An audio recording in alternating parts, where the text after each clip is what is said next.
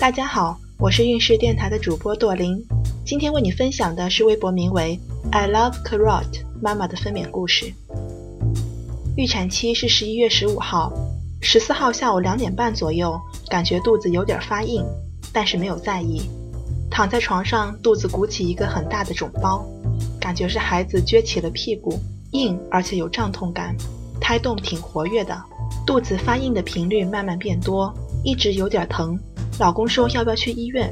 我说医生说没有见红破水、规律宫缩的话就不用去医院了，去了医院也不会收。到了三点十五分，我打开了宫缩记录器，观察了四十分钟，发现间隔的时间并不规律。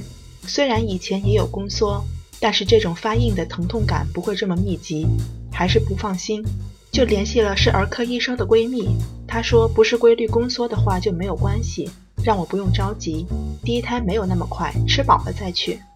下午四点的时候，我吃了些点心，并且一直在喝软化宫颈的覆盆子茶。四点四十二分上厕所，发现见红，宫缩一直在继续，伴随着后腰下坠痛经的感觉，但是能忍受。吃饭的时候，一个宝妈告诉我，让我能忍就忍，不要太早进产房。开指的话，尽量等到开的比较多了再进产房。如果羊水没有自己破，就不要太早弄破羊水。晚上七点多到医院，办理了住院手续，进行待产。医生发了衣服给我消毒、阴检。第一次是护士给我检查，猛地一探手指，把我吓了一大跳，一把把他的手甩开。他说：“你这样我怎么检查？”可是我真的很难受。后来我紧握着床两边，放松身体，控制自己不要动。他说宫口开了，可以进待产室。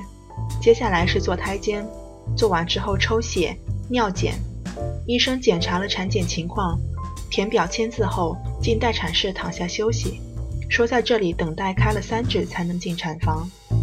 十点多，我躺下之后没有睡意，宫缩在继续，是痛经的那种，不是很疼，每次疼三四十秒，我睡不着。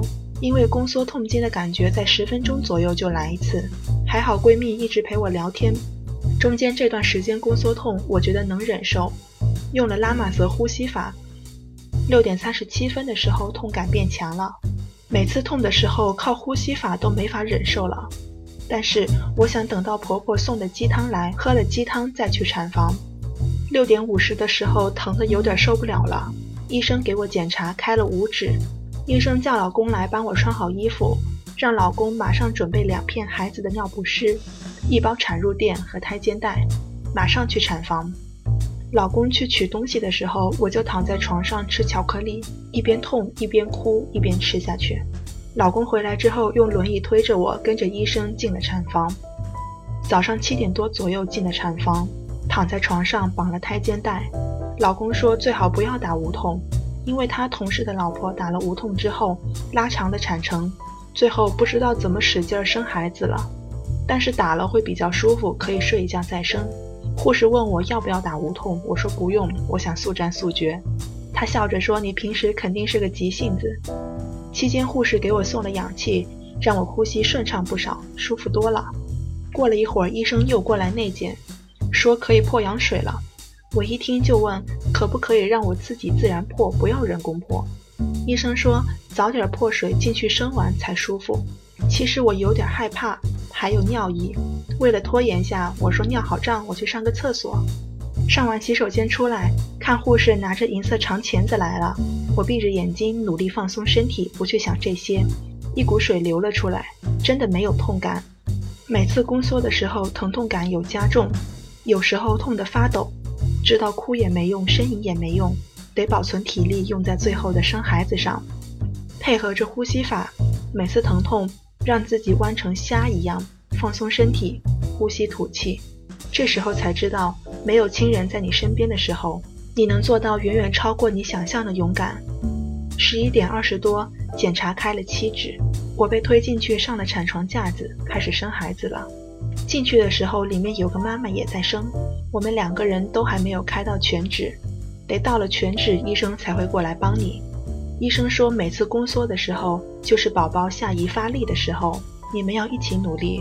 宫缩来了后，要拉紧左右的把手，臀部下移，努力拉实的感觉，把全身的力气都用上。我努力去做，其实用的都是蛮力。